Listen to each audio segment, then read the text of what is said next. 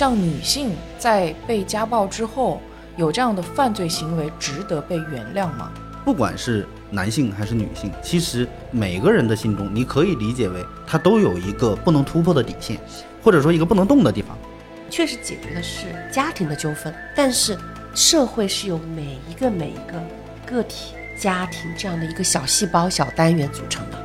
如果我们能够每个人管好自己的事情，把我们社会中这些小的细胞出现的问题都解决掉，就不会产生整个社会上的癌变或者是病变这样的问题。当时这个女孩反抗，想要逃跑，然后被这个男的抓回来之后，用那个老虎钳把他的那个牙齿生生的给拔下来。但是大家要想啊，如果当时是你在那个位置，很多人可能会想，你为什么不反抗？你为什么不旁边能用的武器，对吧？因为很多电影里面演的一样，随手拿起一把剪刀，或者随手拿起一个武器，然后去反抗。因为这种情况下肯定是正当防卫。但是你如果在那种情况下，我觉得任何一个人可能当时想的就是，我下次再也不敢了。那很多人如果是因为这样的事情，屡屡在很多地方遭受挫折，所以这个人最终就可能发展为他是一个反社会的人格。打比方就是说，长成某些样的人，可能这个人犯罪的概率就更大一些。而且而且这个犯罪是可这个犯罪人的基因是可以遗传的，颧骨很高，颌骨特别突出的，然后这个眼窝这个深陷的程度、凹陷的程度比别人要重，眼间距就嗯两眼之间间距比较小，在绝对力量面前，一切的技巧都是徒劳。听说了吗听说了吗？听说了吗？什么呀？听说了，听说了吗？感受到了吗？大家好，我是茄茄。大家好，我是六六，我们今天这个录制节目的现场，请到一位重磅嘉宾，很重，刚刚已经压坏了一一张椅子。这个分量真的是还是挺够的。呃，然后今天这位律师呢，是我们我邀请的我的好朋友，嗯嗯，也是我的一个偶像吧，在我们行业内的一个我的偶像，非常年轻帅气，尤其四十五度角是吧？你刚刚说的四十五度角特别漂亮的这个管律师管海星律师，您好。嗯，大家好，大家好，我是管律师。管律师，一直保持四十五度角，对，一直这样僵。掉了都已经。偶偶像包袱还是比较重。我想说明一下，今天这一期完全是因为我为了请他而定制的一期主题，因为他是一个刑事律师。我认识他是因为网络，我发现他我们的视频普法啊，他讲的非常好。犯罪者这一期，我我是一直也想探究从女性的角度去解读，因为我在平常的办理这些家事案子中，其实也发现了一些有这些倾向，或者是说他有因为原来受到的一些伤害，比如说家暴，所以引引起的他的一些负面的或者反社会的人格的这种体现吧。所以我就想，那这一期莫不如就把我们的管律师叫过来，然后跟我们来讲一讲，可能在他的实务操作中，或者从他的感受中间的这些女性犯罪有什么样的情况，或者有什么样的一些共同点。首先，我其实想八卦一下，因为像嗯，我接触到的律师啊，包括之前做民生记者的时候，更多的是民事方面，嗯，呃，可能就是扯皮呀、打架呀，或者是涉及到一些财产，嗯对财产纠纷啊、夫妻这个闹矛盾啊之类的离婚案件，像你做的这些离婚案件，就可能像这样的比较多。但是刑事律师应该是在大部分的普通人的印象当中是比较陌生的。然后很多人就是一提到刑事律师，每天就腥风血雨。嗯，所以我们就对于这个刑事律师这一块，其实大家都是觉得比较好奇，但是又很想了解的。非常感谢我们六六和浅浅啊，能够有这样的一个机会和大家在这里聊这个问题。因为首先我必须说明一点，因为我这个人确实这个外表还是有一定的欺骗性，就是可能很多人看了会觉得，那你也就是长得好而已，没有什么这种实际的这种这种内在的内涵。那六六是为数不多的一些能够作为女性啊，为数不多能够绕开我这个外表，想要探求我内心的这样的这样的一个人。如果是单纯从猎奇的这个心理来讲啊，就是刑事律师确实感觉好像很神秘一样，对吧？是但是这个神秘其实就是说，我们接触的东西可能和大家日常经常所了解的东西，可能他还是有一段距离。因为比如说民商事律师也好，或者婚姻家事律师也好，他处理的都是我们老百姓身边的这些家常的这些事情。嗯，但是对于刑事律师来讲，毕竟我们所接触的都是犯罪活动。对，啊，和打交道的基本上都是这个我们说犯罪行为人，或者是犯罪行为人的委托人，但是对于日常的老百姓来讲的话，那么他们不可能说平时每天去大量去关注这样的事情，因为我们的心理还是积极向上的嘛，每天也不希望说被这件事情所所围绕。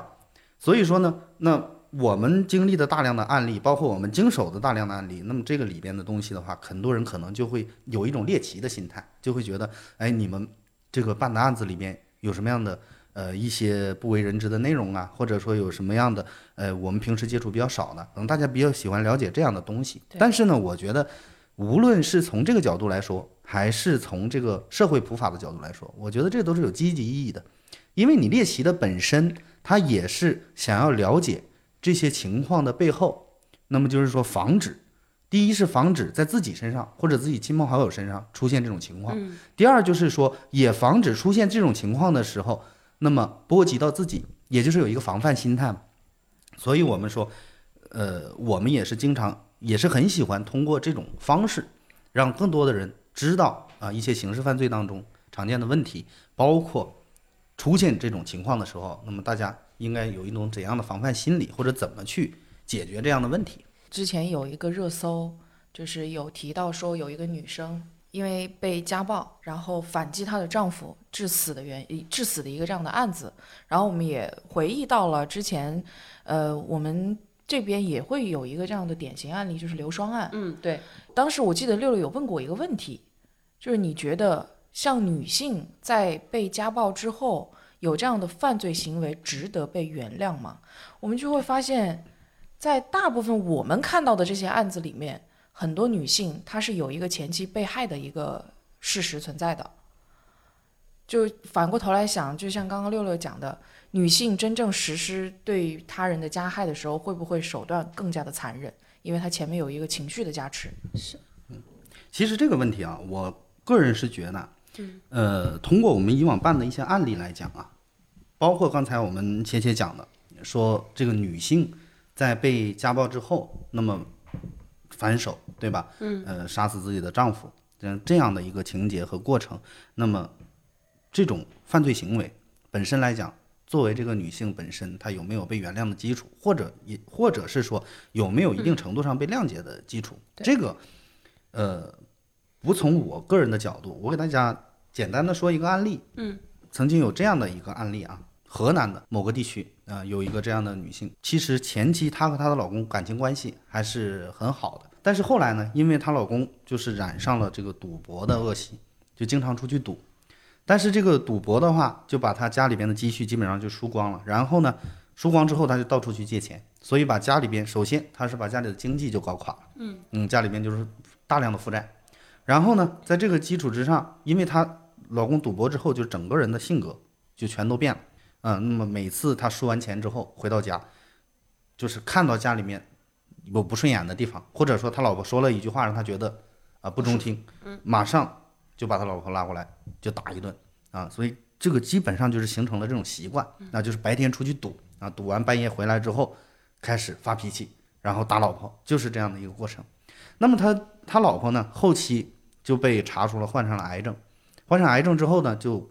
因为癌症需要化疗嘛，但是家里边又没有钱，所以当时他的想法就是他也不打算去去治了，嗯，就是觉得这个病可能也治不好。第二呢，家里确实也没钱，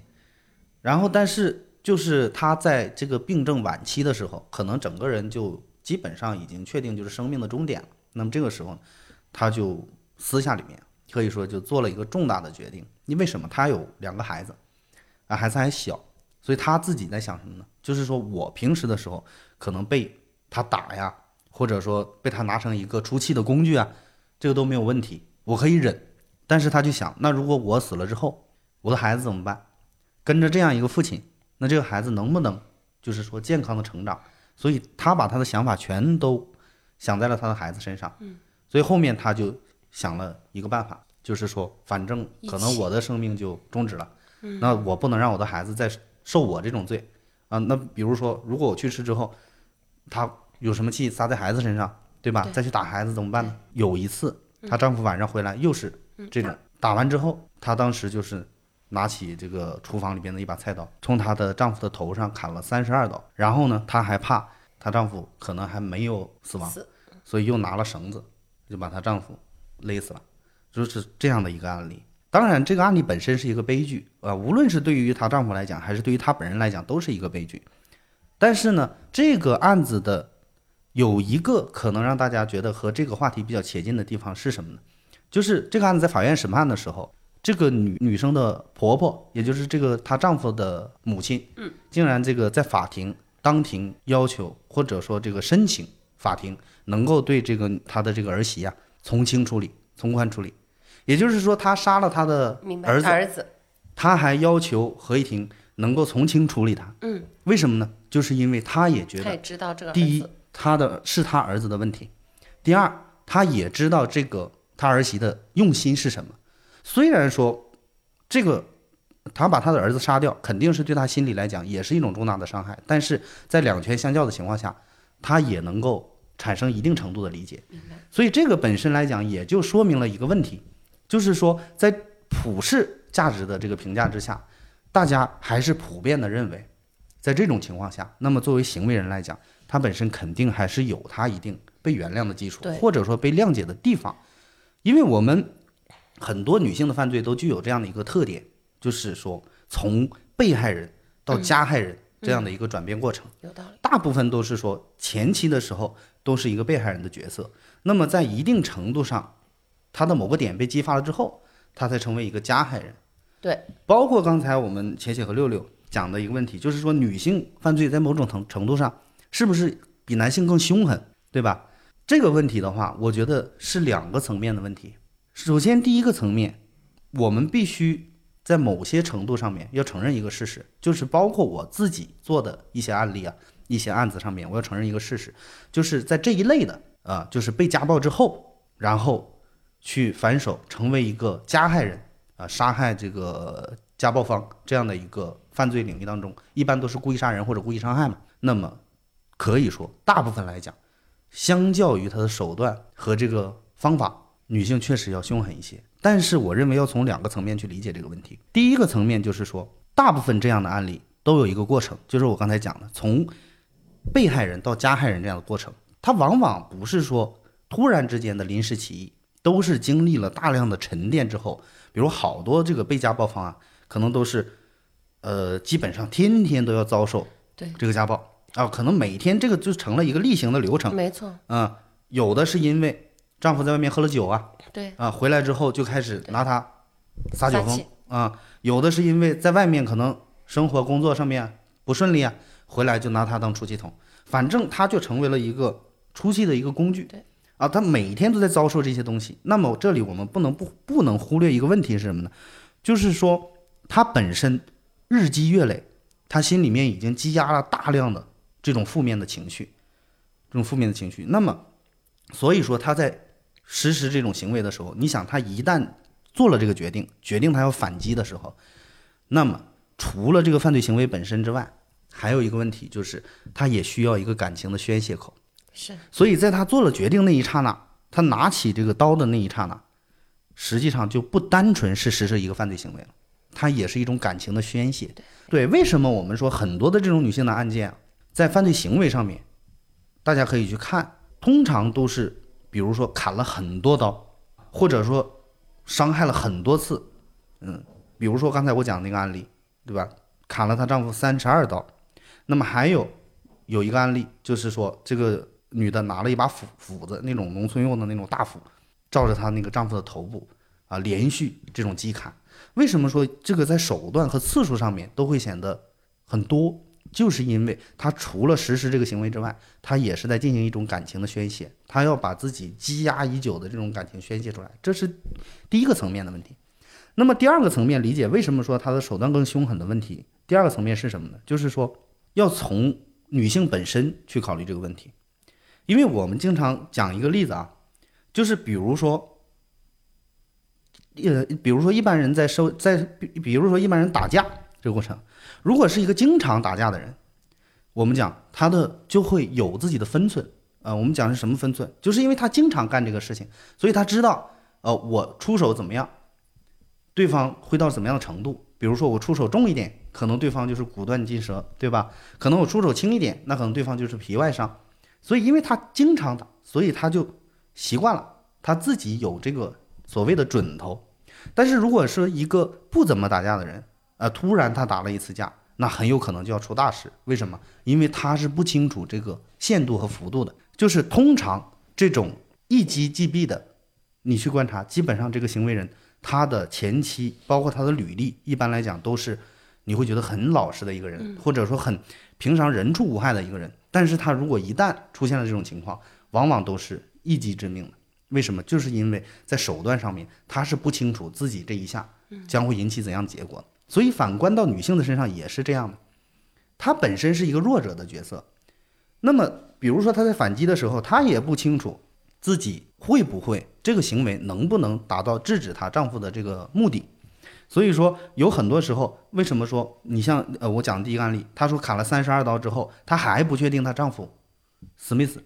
拿了绳子之后把她勒死，为什么？就是因为她心里不确定。那么这种不确定的根源在哪里？就是一种恐惧感。因为他知道，如果说这一次我不得手的话，他可能那我可能没有办法对面临的就是我面临的就是可能更疯狂的这种报复。那所以说我这一次必须得手，所以他往往会采取这种更加凶狠的手段。所以这是在这个层面上理解这个问题。管律师，我我跟你讲一下这个刘双的案子，真的跟这个案子特别像。她也一样，她老公每次回家喝醉酒就打她，喝醉就打，已经变成就是你刚刚讲的赌博回家就打人，赌博回家打人。他就是喝酒回家打刘双，长期这样子。然后最后的那一次什么事事情啊？你看啊，他提出离婚，然后他就说要报复他的家人。有一天喝醉酒，她就把这个老公把那一桶汽油淋满了刘双的全身。然后拿出打火机准备点火，这个时候他报警抢下了这个打火机。从我们的这个法律人知道，这个犯罪行为其实已经终止了，对吧？未遂了，应该是达到了，对吧？但是这个时候，由于后面调解之后，他又回到家里面，又开始打骂这个刘双，说怪他不该报警，并且扬言要烧房子，要把刘双和女儿都要从三楼丢下去。结果这个时候，刘双就趁着她的老公叫张伟雄酒后熟睡，其实他已经睡着了。其实这个这个对他的这个危害行为是不可能再发生了，这个时候是不存在有正当防卫的啊，在我的理解，我不知道对不对，管律师，在这种情况下，他把充电线拿出来，把他给勒死了。这个里面有一个很关键的点啊，就是他是扬言要把他跟他女儿扔丢下楼，就像刚刚管律师讲的，一样的，很多时候，作为女性的角度来讲，她更多的关注是家庭、是子女。当她把这些事情放在自己的生命安全之前的时候，他没有办法去照顾到这些时候，他的情绪可能会到达一个顶点。尤其是孩子，可能这两个案子，你说的河南这个案子跟刘双的案子，他们俩最大的一个点就在这里，就是因为戳到了他们的最重要的这个部分。你打我就算了，你还要把我的孩子扔下去，是吧？你你那个就算了，你以后还要打我的孩子，所以这可能是女性，我觉得犯罪中。就是他们要去实施这样的一个报复的行为，我认为他们最大的一个戳到了他们点就是孩子。这个可能在日常生活当中，作为母亲来讲，对作为女性来讲，本身就是她的一个软肋。对，我也想过，如果说有人只要但凡稍稍伤害到我一丁点孩子，我真的会跟他拼命的。这是谁？这母性的这样的一个本能。嗯嗯，所以才会有这个本身来讲的话，就是我们经常也是在讲啊，呃，不管是男性还是女性，其实，在每个人的心中，你可以理解为，他都有一个不能突破的底线，或者说一个不能动的地方。呃，比如说像是我们这种刚才讲的家暴这种案例来讲，可能你平时你像有些人为什么能够长期的，有的长达一两年、两三年这种，甚至有的人长达十几年。这叫啊，虐他可以待了，对他可以忍受这种嗯家暴啊，天天打，他都可以忍受，或者说他都不做声，嗯，也不去想办法，可能他也没有办法。但是呢，往往一旦触碰到他那个不能突破的底线的时候，对他是忍不了的，他是没有办法去忍耐的。那也就是说，呃，像刚才我们六六讲的，那可能对于这个被害人来讲，这个女性被家暴的女性来讲，你打一顿或者把她骂一顿，她自己很多时候她都选择了默默忍受。但是如果你跟她讲，你说那我还要伤害孩子，在这种情况下，那她就是绝对不可能忍耐的事情，因为她知道这种情况，她一旦讲了，就有发发生的可能性。那么它是绝对不允许这种可能性出现的。而且像刚才我们讲刘双这个案例啊，实际上里面还有一个很重要的一个点是什么呢？我们这个里面，它实际上中途是经过了这个民警的调解，也就是说，他调解了之后，双方也是回家之后，对，然后她丈夫又说她不应该报警啊，或者怎么样，嗯，又要去打她，所以这个里面包括刚才我们讲的这个案例里面，实际上都存在这种问题，就是我们很多的这种被家暴的案子，或者家暴之后反杀的案子，中间都有一个反复的过程。你比如说，像是刚才我们讲的那个案例，实际上中途这个女方是向法院起诉过离婚的，因为她觉得这个婚姻关系没有办法维持下去了。她是向法院起诉过离婚的，但是呢，当时一审法院是驳回了她的请求，就是不允许离婚。为什么呢？因为夫妻双方，法院认为夫妻双方没有达到这种感情破裂的这个标准，所以呢就没有判他离婚。那么在这种情况下，这个男的回去又把这个女的打了一顿。为什么？他觉得你还到法院去起诉我，搞得我在外面很没有面子，还要跟我离婚。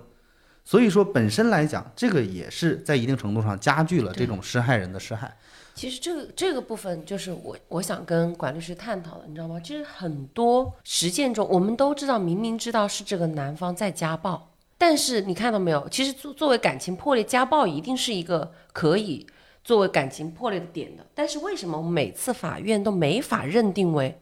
是家暴，就是认定为感情破裂，然后判他离婚？就是因为你知道吗？这个行为，公安机关认定这样的行为的概率非常低。我看到的所有的证据，到目前为止啊，都没有一个明确的说是家暴，只说的家庭纠纷，或者是双方互殴，双方怎么怎么地，从来没有这样子来定性为家暴的，或者是一方对一方故意伤害之类的都没有，这是为什么？我觉得这个问题，如果我们往深究的话啊，嗯，我觉得甚至说我们可以把它提升一个高度，嗯。就是可以上升到一种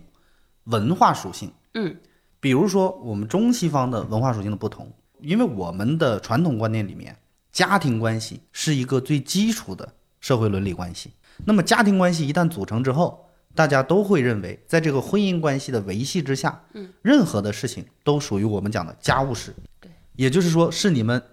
两小两口。或者说是你们这个家庭的内部事务。我们中国人有一个传统的观念是什么呢？就是你可以参与任何的事情，但是你不可以参与别人的家务事。因为我们有一句话叫“清官难断家务事”，是对吧？因为他认为你们家庭内部的事情可能讲出来只是一个发生的一个情节，但是可能在这个情节背后有大量的原因存在，或者深层次的一些事物存在，这些东西别人是没有办法了解的。所以这个几千年来的沉淀，就让大家有一种。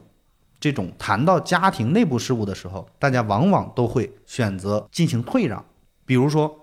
这种出现这种家暴情况的时候，有的时候可能当事人去报案，但是对于这个公安机关来讲也好，或者说你起诉到法院，对于法院来讲也好，那么他都会认为，我认定你夫妻关系感情破裂，是不是单纯的说你们有这种家暴的存在，或者说你们夫妻吵了一次架，打了一次架？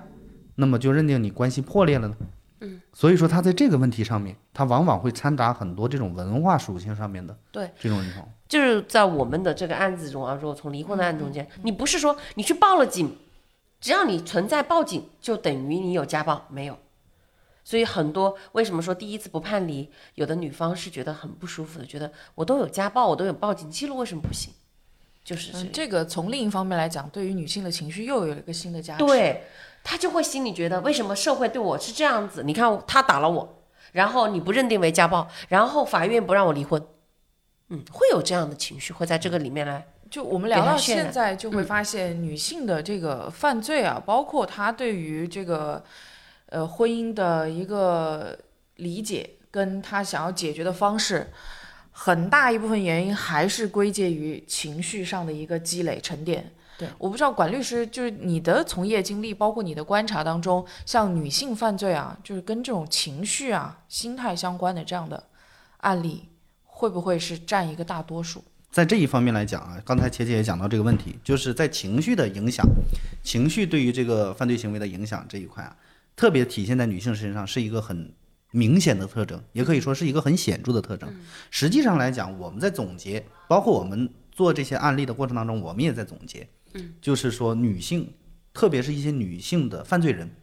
那么他们在心理特征上面会显示出一种怎么样的特征？实际上来讲，我们在综合了大量的这种女性犯罪之后，我们自己总结是，我认为应该说有三个主要的特征。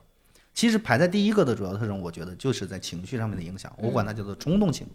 冲动型，对，冲因动性为。情感的问题。对，就是因为女性的犯罪，我们呃总结了之后，她的犯罪类型相对来说只有那几个方面是比较多的，比如说侵财类型啊、以盗窃啊、诈骗这类的比较多，然后呢就是涉及毒品类的犯罪，再呢就是伤害类的犯罪。嗯，而伤害类的犯罪当中，最主要的就是我们今天聊的，因为家暴，嗯啊，因为被害人变变成成加害人这样的一个过程。所以说，他为什么我说他的冲动性是排在第一位，就是很多的时候他的情绪主导着他，让他不能做出很理性的判断。嗯，当然，其实我在这里讲这样的话，也是坐在也是这个站在一个所谓的上帝视角来讲这样的话。其实，如果把我们个人投入到那个情景当中的时候，你就会发现你在一定程度上也能对他产生理解。对为什么？你不能要求一个长期生活在恐惧当中的人对，去思考一个问题的时候，他想的是那么全面或者那么周全。为什么我们在这里分析一个案例的时候，我们能发现很多的问题？比如说刚才我们谈的一些女性家暴的问题，你会发现他其实还是可以有很多办法去想，也可以有很多人去求助。那为什么他会走上这样一条路，就是把自己，我们讲把自己也断送进去了？因为你实施的毕竟是犯罪行为，对，你解决了这个问题之后，面临的就是另外一个问题，对。但是如果我们在那种情境当中，他每天生活在这种恐惧当中，对于他来讲，其余的事情都不是事情，唯一的一件事就是我今天又要挨几次打，我今天可能又要受到什么样的伤害。他每天想的都是这种事，他活在这个周围的环境当中，对他来讲就是这样一个氛围，所以他考虑的唯一问题就是我怎么样能够把这个问题解决掉。只要我能够脱离这样的苦海，什么样的结果我都愿意接受。所以很多女性是这样的一个问题，就是很多女性的这个犯罪人，她是这样的一个思维，所以她不会去想其他的事情，她会所有的情绪集中在一点，然后把它发泄出来。这个就是刚才切切讲的，就是你这种情绪已经成为了你所有问题的主导，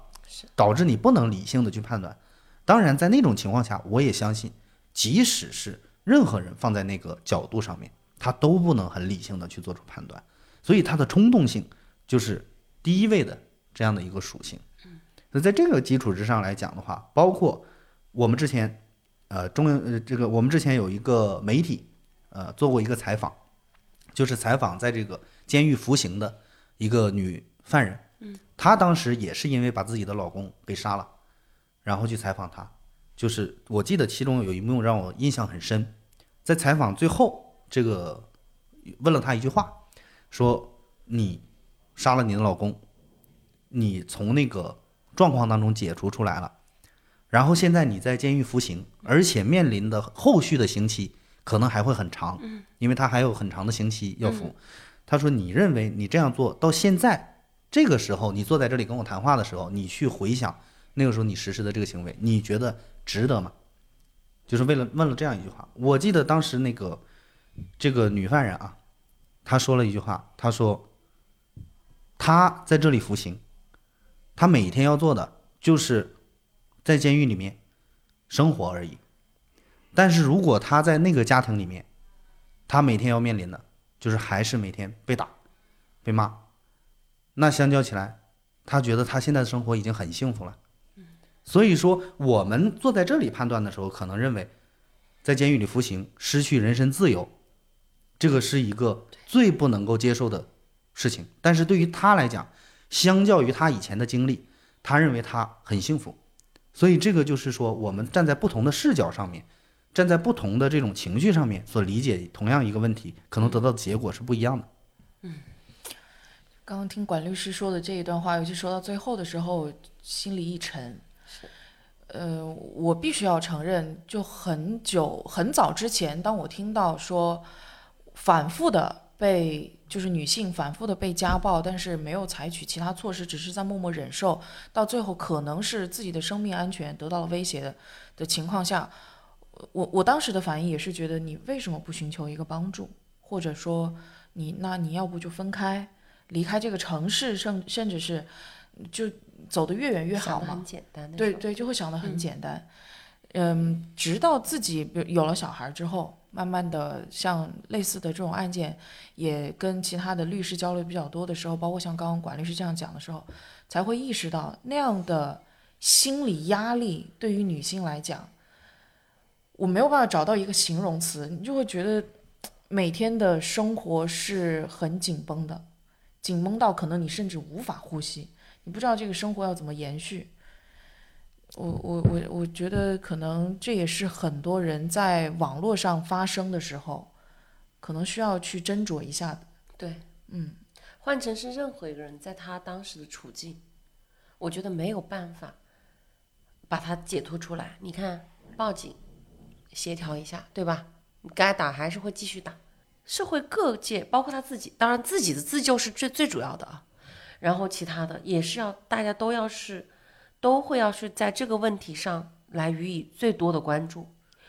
呃，上次就是我们那个纪录片呢，有一个导演跟我聊天，他讲了一句话，他说他我把你的有一句话剪进去了，我说我说了句什么话你，然后他就说，那你作为家事律师解决是家务事这样的律师，你觉得你自己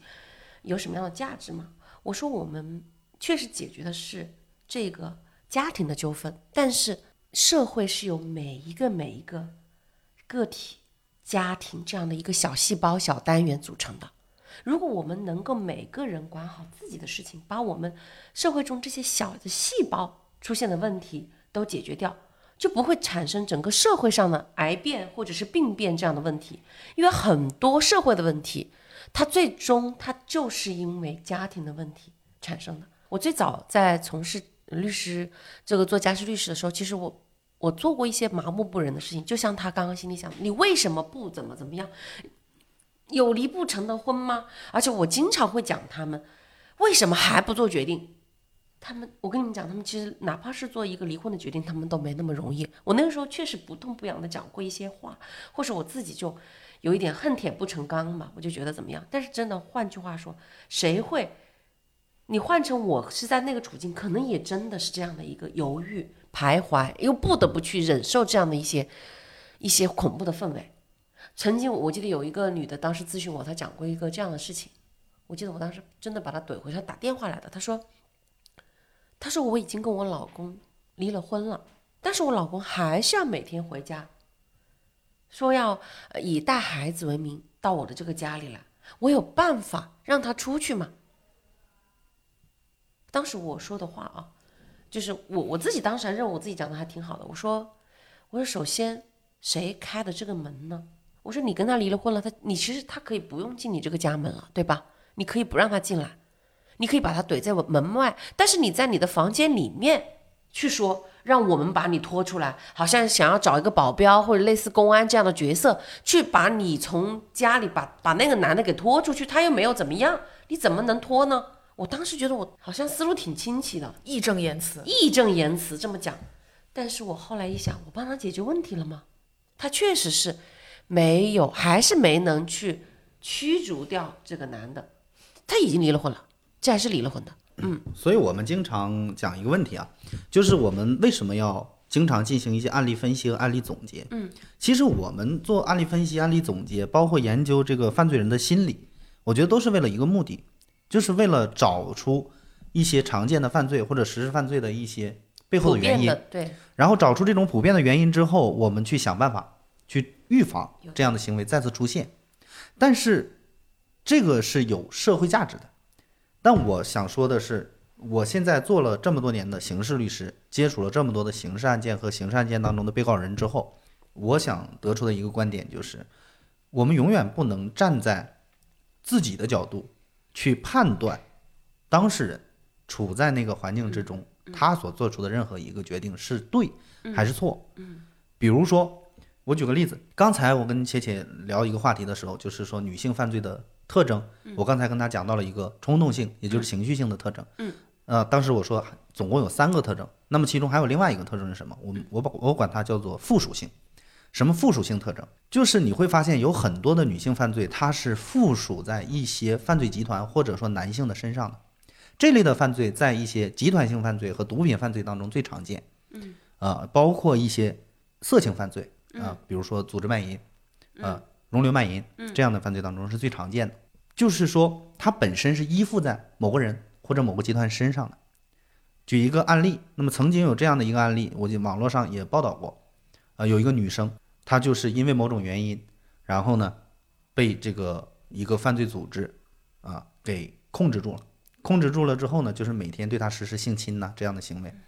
当然，他作为这个被害人来讲，他也是很痛苦的。但是过了一段时间之后，这个女生呢，选择了依附于他们这个组织，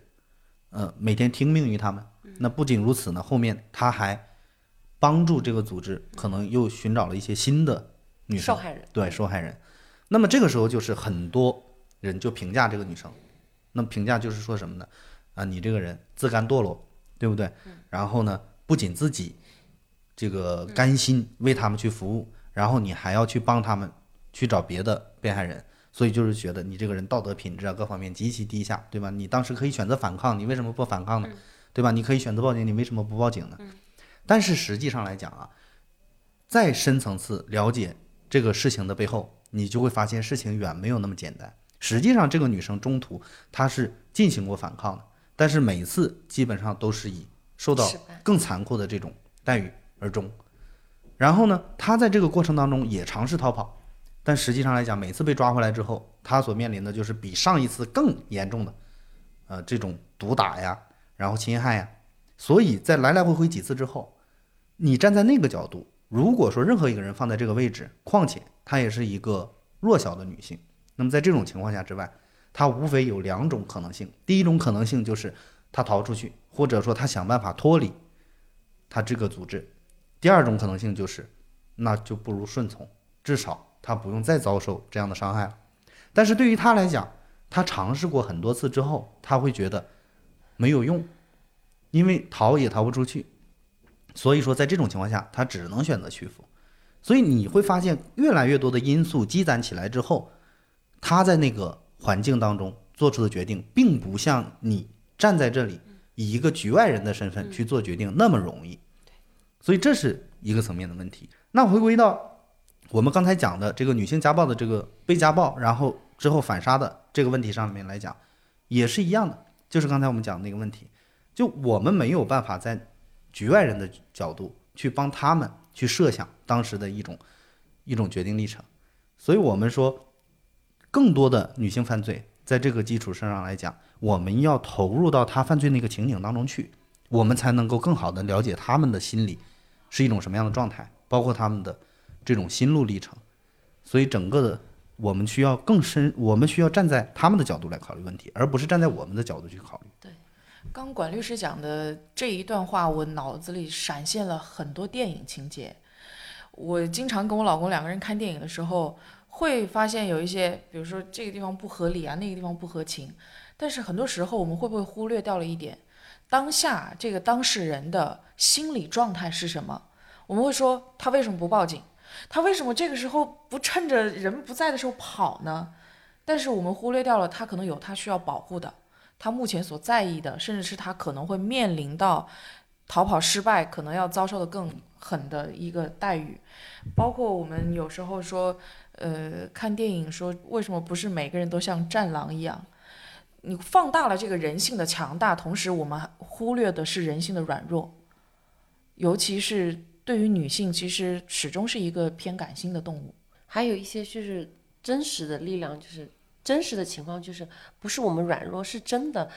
我们的那一施压的那一块儿，它的力量太强大了。你看之之前你讲的冲动型的，也许是因为一个人对他的施暴。你看第二种属于这种集团的施暴，我认为是吧对？它是一个巨大的力量把你这个钳制住，力量是没有办法去抗衡的。是的，是的，包括刚才贤贤讲，他说呃看过很多电影的情节，我相信大家很多人可能也从电影上面看过很多这样的情节。嗯，那我记得我也看过一个类似的这种反映这种被拐卖的妇女这样的一个电影，我忘记这个电影的名字了，但是其中一个情节我印象特别深，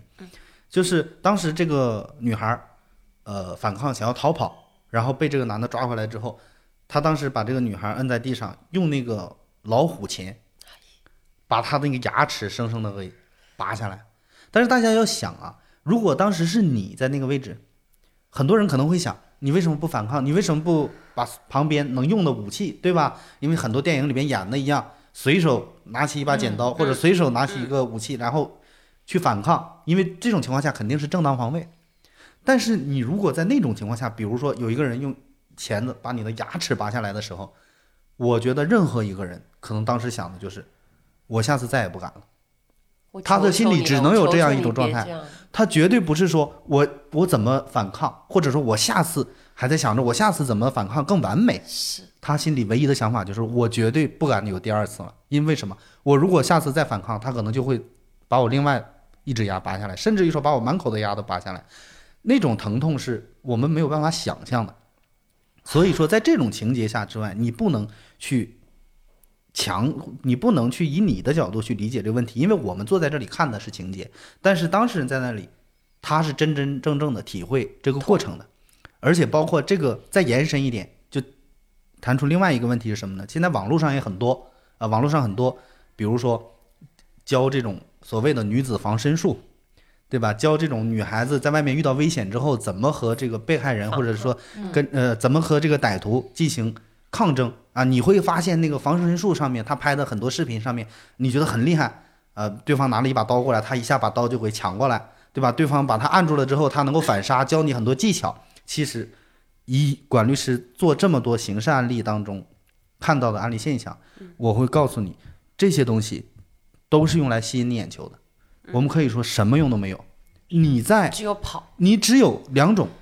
是最好的女子防身术。第一，就是尽量不要让自己陷入一种危险之中，比如说你晚上的时候尽量不要一个人走夜路，对不对？一些人迹罕至的地方尽量不要去，或者说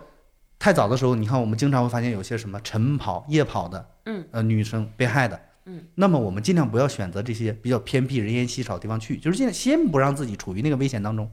这是一种。另外一种就是一旦遇到或者可能遇到这种危险之外，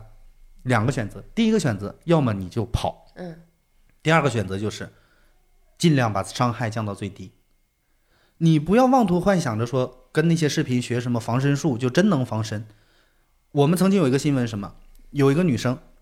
她学了十几年的跆拳道，而且得过这种很高级别的跆拳道的冠军，但是后面怎么样？被两个未成年的男生给杀了。所以你就会觉得，真正的在力量上面和在当时的情况上面，这个男女生的身体素质就决定了是不能抗衡的。我们经常讲的一句话叫什么？在绝对力量面前，一切的技巧都是徒劳。嗯嗯，你的技巧再好，在这种力量的相差极其悬殊的情况下，你是绝对不可能去用技巧战胜力量的。所以说，这个也是我们在今天讨论这个话题当中带出的一点，就是很多女生要注意这一点。呃，可能有的人就会觉得，哦，我看了这个东西之后，我觉得，呃，原来这样就可以解决问题。嗯，那以后我即使遇到这样的危险，我也不怕了。嗯但实际上来讲，我觉得这是一种误导。嗯，对就我们刚刚有说到这个女性犯罪的第二两个个特征，对两个特征了，我想问一下管律师，最后一个特征，你可以把整个的两个特征，就是前面我们讲的两个特征啊，呃，这个叫做冲动性，呃，一个叫做附属性。你可以把这两个特征，其实也可以说是一个融合，或者说是一个综合性的特征。我们管它叫做什么呢？就是这种频繁性。所谓的频繁性，不是指它作案的次数很频繁，而是指一旦陷入了某一个这种具体的这种场景之内的时候，它会形成一种习惯性的思维，就是会觉得反正可能我已经这样了，或者说反正我已经有了第一次了，那么可能以后我也就一直这样了。就是我们可以把它理解成一种什么呢？就是有点类似于认命的状态。就很多女性有这样的想法，就是女性的被害人也好，还是说这种加害人也好，其实她们都有这样的特征。你比如说，在一些受受害人的女性当中啊，就是经常我们讲的被家暴的这些人当中，有很多人她就是就是觉得，反正我也没有什么办法了，可能我只能选择忍受，嗯，所以才会一步一步的导致后面不断的加剧升级。那么对于加害的有一些人来讲呢，可能他就会觉得我已经做出这样的事了，或者说我已经有了第一次，那么我后面可能我的生活也是这样了。那么这个里边啊，我们就深入的探讨之后，其实研究之后，就是说女性的这种心态，她的心理特征上面，其实还是相对于那种男男性啊，有一种相对的弱，但是这种弱不是说软弱的弱，而是他在思考问题的时候，更倾向于从那个习惯性的思维去考虑。但是其实我在综合去研究这些问题的时候，我发现其实它也不单纯是女性会体现出这个问题，其实很多男性的犯罪人也会有这样的问题，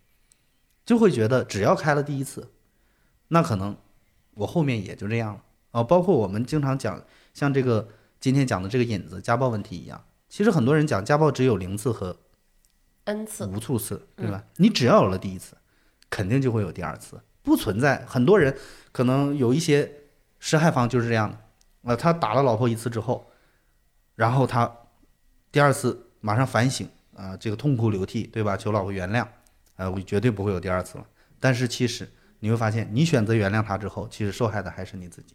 就会有第三次、第四次，就是这样的。所以你说的第三种特征有没有具体的案例啊？还是说他杀一个也是杀，他反正已经是极刑了，所以他就觉得那我杀两个三个是这种吗？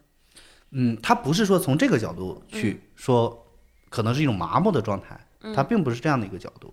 我个人理解，他更倾向于是什么呢？就是说，他现在处在这个环境当中，或者说处在这样的一个背景当中，那么他选择的就是说，我也就是融入在这个背景当中了，而不是说我我这个实施了第一个行为之后，我马上积极的去追求第二个行为，它不是一种积极的心态。我个人认为是更倾向于是是一种消极的心态。那其实跟你刚刚讲的那种附属型的那个举的例子啊，就是介绍卖淫啊那种组织卖淫罪的那个，就他可能最开始被性侵之后，不是他自后来就选择了自己也去做帮助犯了，对吧？对。那他后来有可能就是介绍一个、两个、三个，到后面就是一直对吧？你是说的这种，其实就是我们经常在分析这些案例的时候，经常会说你总结出很多特征，或者总结出很多特点。嗯。但是实际上没有任何一个特征是独立的。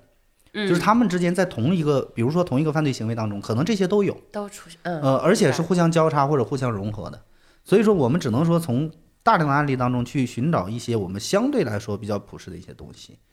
所以是在这个角度。呃，刚刚聊到的就是说，是不是有了一次犯罪之后，会有接下来二次、三次？刚刚管律师讲了嘛，这是一种消极的行为。我的理解啊，就是可能这个比喻不是那么的恰当，因为放在一个这样沉重的问题面前。但我的理解可能就是，比如说一个在减肥的人，他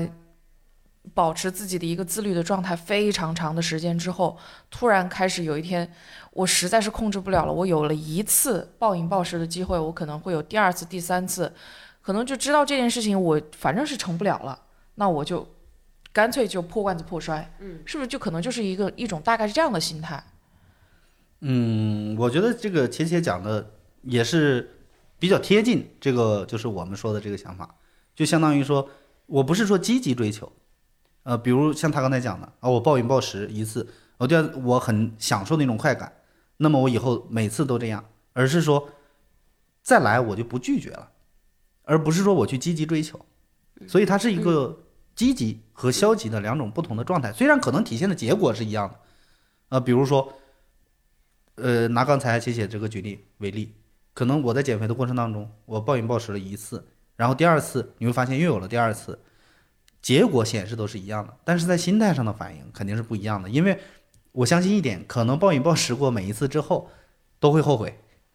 啊、对于很多人来讲，就是特别是在减肥过程当中的人来讲，因为我对这个比较有发言权，对吧？可能每一次都会后悔，但是你等到了第二次的时候，可能还是会这样，然后再继续后悔，都是这样的一个过程。大部分的女性的犯罪，她是因为她本身的道德低下导致的，还是说都是因为我们刚刚所讲的，比如说她曾经是受害者，这哪哪个比例更大？实际上来讲，我们觉得这个问题其实它也是一个问题你没有办法区分的很开，说这个这个就是你本身因素导致的，你本来就是这样的一个人，对，还是说你受了很多外界的影响，才导致了这一这样一种情况的出现？对。其实我们说任何一个事情都是内外因素的结合，嗯，既有内的，也有外的，啊、只是说哪一种更为关键而已，嗯，呃，这个里面可能有根本性的原因，也有直接性的原因，对吗？那么包括刚才呃六六讲的本身的所谓的道德问题，或者说你本身内在原因的问题，实际上这一点就涉及到我们刚才一开始提出的一个问题啊，就是研究最深层次的理论，就是我们在刑事领域当中有一个话题，或者说有一个理论，嗯，叫做天生犯罪人啊，天生犯罪人。当然，这个理论可能和这个我们普通的没有接受过这种很深刻的刑事教育的这样的人去讲呢，可能他就会觉得这个理论很荒诞。嗯嗯。那么，天生犯罪人这个理论是谁提出来的呢？最早是由这个意大利的一个刑法学家叫隆博罗梭，他提出来的。那么，这个理论什么意思？就是说，有些人天生就带有实施犯罪的内在冲动性格，嗯，也就是理解为他的基因就决定了他比别人产生犯罪的概率更大。那么这个龙博罗梭是怎么总结这个理论的呢？嗯，他是当时是研究了三千个犯罪人的头盖骨，就是他的头骨啊，嗯，研究了三千个头骨，并且解剖了几十具这个尸体之后，那么得出这样一个理论。他这个认为尸体是犯罪人的尸对，体，犯就是犯罪人的尸体。他得出这个理论，他认为啊，天生犯罪人具有一定的这种普遍的特点，嗯，也就是我们说具有一定基础性的特点。比如打比方，就是说嗯长成某些样的人，可能这个人犯罪的概率就更大一些。而且而且这个犯罪是可这个犯罪人的基因是可以遗传的，可能比如说上一代是这样，他可能就会把这个遗基因遗传到下一代。当然了，这个理论一经出世之后，就得、嗯就有大量的人去驳斥，反对这个理论，因为你这个就是属于一种呃宿命论嘛，嗯，就觉得某些人注定了的。啊，他出生他可能就要比别人犯罪的几率要高出生就给，贴标签对了。吧？其实从我的角度上来讲，我个人的角度上来讲，我觉得他有他一定的道理，他有他一定的道理。嗯，呃，而且我个人来说，我在研究他的这个理论的时候，嗯，我是个人是认为他理论当中有一些能够说服我的地方，但是呢，我们今天就不会把这个理论进行深入的去剖析啊，我只跟大家讲，就是隆博罗梭他这个天生犯罪人，他讲了说很多犯罪人具有一些普世的或者说普通的这样的一个共同性的特征，就把它当成一个玩笑去跟大家讲解，就是什么样的人。或者说长成什么样的人，他这个理论是说什么？里面有一些特征啊，很有意思，大家可以也可以去了解，网上很多关于这个理论，因为他也专门出过很多专著去说他这个理论啊，就是说在长相特点上面，因为他是研究了很多这种人的头骨嘛，就是这种骨骼的形状、长相方面，大家可以说他的说一些基础性是什么呢？首先第一，颧骨很高啊，就是我们说这个颧骨啊，颧骨高，颧骨特别突出，嗯，颌骨没有，嗯，颌骨特别突出的，就是我们下颌这块。这里吗啊，对，这里？就是你可以，理解为下巴，啊，就是下颌比较宽，比较突出，然后颧骨突出，然后这个眼窝这个深陷的程度、凹陷的程度比别人要重，就是它特别像里，哦，嗯，眼间距嗯就两眼之间间距比较小，两眼之间间距比较小。这个因为因为管律师在讲讲这个形形象特征的时候，我有想到我曾经跟过的一个案子，呃，他是犯罪人吗？是犯罪人，然后我大概有心里就是我还记得，因为那个案子我跟了很长时间，所以我就那个画面记得很清楚。他其实这个整个的这个案子是比较简短的，但因为我们是做报道嘛，所以会有一些人物的跟踪画像啊这些。跟管律师刚刚讲的，就会有某些特征是相像的。当然，这个我们不是去给他下判断啊，他是一个什么样的人格，只是说跟这个理论会有一些匹配的地方。包括其实我们说很多日常过程当中，你去观察，其实很有意思。但是大家不要把这个当成一个标准啊，就是你一见到你就觉得这个人很危险，或者不是这样的。就是呃，我在研究这个理论，但是并不代表这个理论是对的 啊、你包括他讲，他说耳朵特别大或者特别小，啊、就是有些要么就是特别大，要么就是特别小，对吧？然后整个的面部不对称，啊、或者说面部的某些器官不对称，比如说两只眼睛。一只高一只低，一只大一只小，然后你整个脸是有一点不对称的感觉。在我们中国人会讲一个什么？中国人讲就夸一个人长得好，经常说的一句话叫“天庭饱满，满，地阁方圆”，嗯对吧？那么什么是天庭？天庭指的就是说我们的眉线就是你的眉毛上面这条线到你的发际线中间这块区域，也就是我们说说的额头，比较宽，比较亮，我们就经常就比较鼓，给人的感觉就是发亮，这叫天庭饱满。所以某一些这个经常说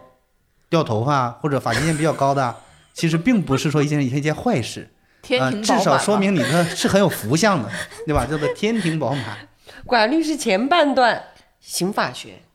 心理学、社会学，到后面魔幻学、玄学，对我还会点面相，面，我突然感觉我感觉刚刚管律师已经在他，因为他管律师现在坐我对面嘛，他在跟我讲这段话的时候就开始在给我看相了。哎，我觉得你以后啊，就做这种辩护的时候，帮犯罪人辩护的时候，你就可以拿出我帮他看看相。对你不是，你就拿出这个天生犯罪人的这个画像出来说，我们的这个人跟这个不像，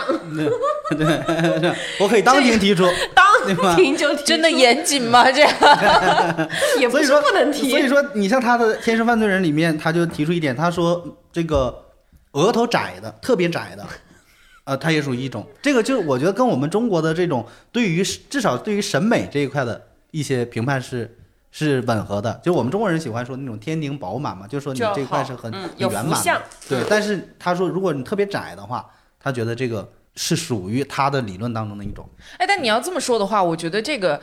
不是完全的玄学，因为从我们现在的这种审美观念来讲，真的就是颜值社会嘛，你长得好，可能就是要比其他人要受欢迎一些。那可能像我们的世俗价值观里面，呃，相对于这种天庭饱满、地阁方圆的人来讲，有些人，我比如说我额头就就很窄，我眼睛很小，然后距离很近，像整个这个画像，它就是不好看。不好看的人在社会上可能就会有一些偏见，那这是不是又是一个情绪的对他有可能心里面就我我觉得我们这个节目、这个聊天聊地啊，这个已经聊到宇宙之外了。实际上来讲啊，就包括刚才浅浅说的这个话题，我们在我们中国古代啊，其实他对于整个人的长相和面相，他并不是说说你一定要长得多好看，因为每个时代的标准是不一样的，对吧？你比如说，可能唐朝的审美标准和我们现在的审美标准，它可能差别还是蛮大的。嗯，但是说这个面相很重要是什么呢？你比如说，在我们古代，啊，有一些这个我们说十年寒窗苦读，然后考上功名的这些人，那么他们都是可以是一种候补官员，就是说你得了功名之后，嗯，也不是马上就能做官，啊，你只是一个候补。那哪个地方，比如说官员出缺了，那、就会把你安排到哪个对口的地方去去做官。但是你他在安排做官之前要有一个流程，什么流程呢？就是地方官上任之前是要到这个古代的这个皇上那里、皇帝那里啊，去进行面试的。所谓的面试，就是看你的面相了。要测试你的人品，也要嘱咐你一些为官之道。嗯，是这样的。嗯，但是在这个面试的过程当中，如果他认为你这个整个人的面相或者整个人的一些呃外在的一些形象不符合要求的话，那么你就通过不了。当然不是说那些没有被重用的人就是一个犯罪人，嗯对对对对，但是这个这个本身来讲的话，就是又扯到了我们说中国人对于这一块的一个一个认知。他那么优秀，是吧？好不容易得到一次机会面圣，然后很有可能会因为这个事情，他接下来可以从事仕途，走向他的这个理想生活。但是就因为长相的问题，天生的这个问题被刷下来了。那很多人如果是因为这样的事情，屡屡在很多地方遭受挫折，所以这个人最终就可能发展为他是一个反社会的人格，是不是有可能？外在的因素对他的影响肯定也是很大的。你比如说，呃，我们当时新中国的历史之上啊，有一个我们叫做刑侦一号案，呃，当时是在全国影响非常大的。嗯，白宝山，呃，当时是抢抢劫杀人，然后呢，包括当时还杀害了很多这个我们的公安干警，这个我们叫做刑侦一号案。这个案件到现在还是我们这个整个侦查史上面很经典的一个案例。嗯实际上来讲，它其中有一个一个小的一个特征是什么呢？这个白宝山他当时是因为犯罪，然后呢去服刑，在这个服刑的过程当中，他是因为犯什么罪呢？当时是盗窃，嗯，啊、偷了一些东西，当然他偷的东西价值都不大，嗯，但是呢，因为特殊的当时我们的刑法规定和现在是不一样的，所以呢，他当时被判处的刑期是比较久的，嗯，所以他就是心里面就充满了对这种法律的不满。不，满，他就是觉得，哎，我就偷了这么点东西，凭什么判我这么久？所以他就这种不满情绪一直积压在心里。当时他就和他的狱友讲，他说等我出去了之后，我一定要报复社会，我报复政府。他说我出去我就杀人，啊，如果说等我出去的时候我还这个体力还有，那我就去杀这些年轻人。如果说到时候我出去我老了没什么体力了，那我就去杀老人和孩子。所以他当时就是这样跟他的狱友讲。所以这个里面就暴露出一种他的这种反社会的人格，就是在这个不断的积累情绪的过程当中体现的。嗯，啊，再加上他出狱之后，因为那个时候他出狱，他户口已经被销了嘛，他去当地的派出所去重新办理户口。呃，当时给他办理户口的这个人员，可能对他态度上各方面也都是比较冷淡，而且这个流程走的也比较慢，所以就促使了他这种情绪的爆发，然后实施了后续的一系列的这样的犯罪行为。当然，我们不能说是因为外部的原因导致了他实施这个犯罪行为，因为这个里面也有他自身的很多的原因。但是这个里面至少说明了一点，就是他的这种所谓的反社会的倾向，是在诸多的这种外部因素的积累过程当中才产生的。对，对，嗯，所以今天我们是由点到面啊，嗯，一开始是聊到这个女性犯罪，然后聊到情绪犯罪，最后发现可能，呃，除了一些极端情况下，很多时候的这种犯罪行为的前期因素，都是一些外界的因素影响，包括一些情绪的积累、沉淀，然后导致他最后的这个加害行为的实施。就，哎，怎么说呢？我觉得情绪真的是一个很重要的事情。嗯，有时候看一些新闻啊，包括就是说，呃，女孩子不仅仅是家暴啊，就你在一个家庭关系当中被冷落、被欺负，那就是长时间的这种被情绪上的一个加害，包括呃生理上的一个虐待，导致心态上会有一些变化。像这样的情况，我们其实是也不是说呼吁大家，希望大家可以一起来转变一个心态，把我们现在的这种安定的生活、安定的状态，不要去强加在当事人的身上。这个时候可能更多的是从我们自身能够做给予的一些帮助，对，做一些真实有效的伸出手的帮助，而不是口头上说你可以怎么怎么样。甚至说我们都不一定是说一定要帮助，甚至我们消除一些歧视，消除一些对人的怎么说呢？不敬吧，就是其实你看啊，后面发生为什么我说发生这么多的犯罪，我没有办法管住任何一个人，不管是这个女性犯罪人，还是说她的这个家暴的老公或者之之类的这样的犯罪集团这样的人，但是我们作为我们普通的人，首先要要做的是，我们对于每一个人都有同理心，都有一些呃关爱吧。我觉得就是多释放我们的善意，总是没有错的。不管他是不是那个所谓的天生犯罪人，但是我认为，如果我们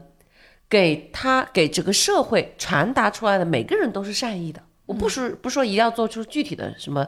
那个善举，但是我们的善如果让大家感受到的话，我想有一些事情让他至少少一些契机，比如说，我觉得我我这个时候要开始针对这个事情开始实施报复了，他肯定是冰冻三尺非一日之寒。如果每个人都管好了自己，就跟我们第一期讲的，那其实很多事情就可能会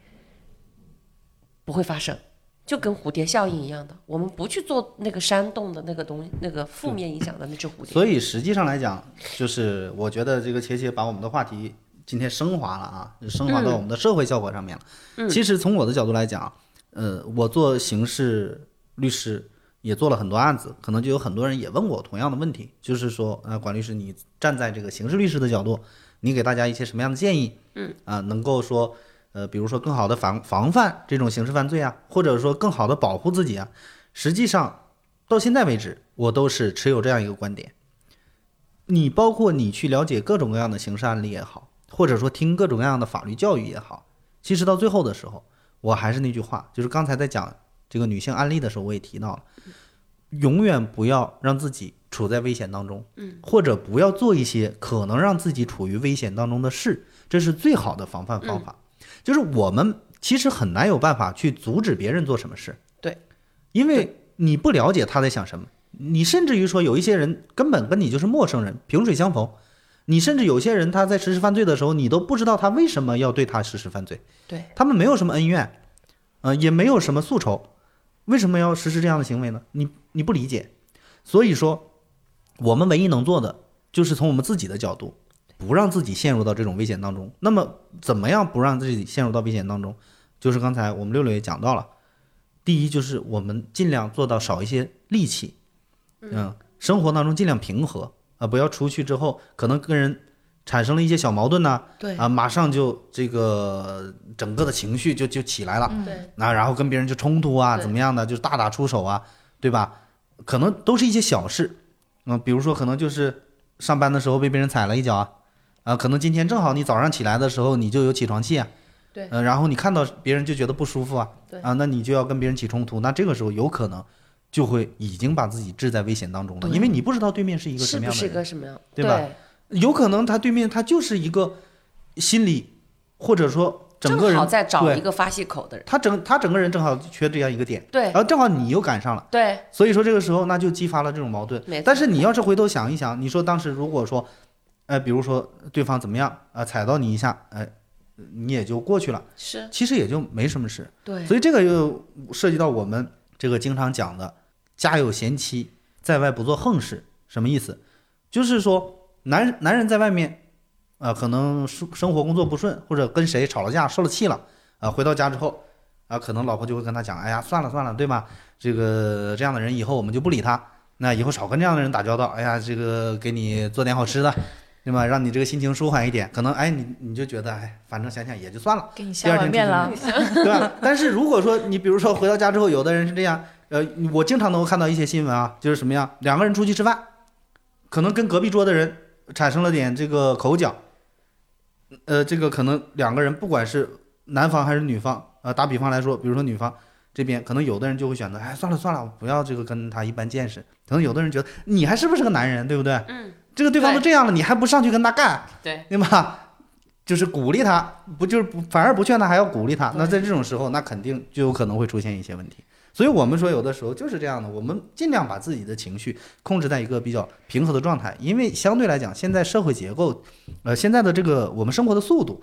呃，整个的这个节奏确实是很快。那么在这种快节奏的过程当中，难免的就会使我们的情绪啊，处在一种相对来讲比较紧绷的状态，包括我们的工作压力啊、生活压力啊，对不对？那在这种时候就很容易出现这种情绪的积累。那在这个时候，你如果说在一个不当的时候，呃，发生了不当的事情，你又爆发了不当的情绪，那你就是把自己置在这个危险当中，倒不是说就一定会怎样，但是增加了你发生危险的概率。对所以我们说，即使你是我们说有所事，什么有所事，就是你觉得第一，我呃，有些人觉得我很强壮，对吧？啊，我从小到大经常打架，我跟谁都打得赢，呃，我这个学过武术，啊，我学过拳击，怎么样？所以我不怕。那这种，就即使你是这样，但是你也不能够防止说，哎，出现这种情况。反而来说，你如果是这样一个心态的话，那我说出现危险的概率可能更高。嗯，就是有恃无恐嘛。对。但是真正的说，大部分出事的都是有恃无恐的。对。呃，我们经常讲一句笑话，就是说，嗯，每经常说出现溺水或者溺亡事件的，基本上都是会游泳的。那么你很少听见说不会游泳的，除非是意外，因为他根本就不会下水，他知道自己不会游泳，他就不会下水。远离了危险那。恰恰是一些觉得自己游泳技术很好啊，这写着深水区不让去的，我非得要到里边去试一下，对吧？那可能才会出问题。所以说，就不要让自己处在这个危险当中。对，就是我们平时说的斗狠啊，不要拿别人的错误惩罚自己。没错，不管是生活当中的那种细微末节的，像刚刚管律师讲的，我踩了你一脚，或者被别人踩了一脚，哎呀，就算了嘛，你哪怕是个白鞋子擦擦呗，你这白鞋子终归都会要脏的，对吧？就是或者是说你一次又一次的被别人加害的情况下，不要拿这个加害，当然这也是可能是我们是站在一个比较理智的状态下来讲，不要拿这个一次又一次的加害再来去惩罚自己了，不用去忍受他这个数次的、无数次的这样的加害。呃，就我们经常还是回归到节目，老是会讲这句话，就是做好自己，保护好自己，也希望今天讲的这个案例，大家不要发生，对，是就希望大家可以在社交媒体场合或者是休闲娱乐的场合遇到管律师，可以打打招呼。嗯，大家在公众很号上会明显的，他他的这个对重量级、重量级的帅气嘉宾，对对对对大家到时候看公众号的时候可以看到他了。是然后工作场合呢，就希望大家永远不要遇到管律师。是，好，那我们今天节目就录到这里，谢谢管律师。好谢谢管律师啊，谢谢大家。我们最近听友群的那个人数越来越多了，然后就申请了一个小助手。是他申请了一个微信号，我们就发现这个小助手给大家开了个玩笑。我现在怀疑大家会会不会质疑你的律师身份？是他给你申请了一个微信，我给大家说一下这个微信号，大家可以添加这个小助手的微信，然后加入听友群，和我们一起来分享各自生活中的一些想聊的话题。然后这个微信号是律师的全拼小横线六六。首先律师就是 L V S H I，这个小横线呢是中间的那个杠，而不是下划线的杠，然后再是六六数字，就是律呃律师和六六之间的这个距离，就是这个一根小横线，嗯，大家记住了，律师全拼小横线六六加我们的小助手的微信，进入听友群，和我们一起来聊天分享。我觉得能进来的应该都 太不容都是很不容易。欢迎到苹果 Podcast、小宇宙、喜马拉雅、芒果动听、未来汽车 New Radio、网易云音乐、荔枝播客、蜻蜓 FM、云听，搜索节目名称“听说了吗”，收听节目的完整内容。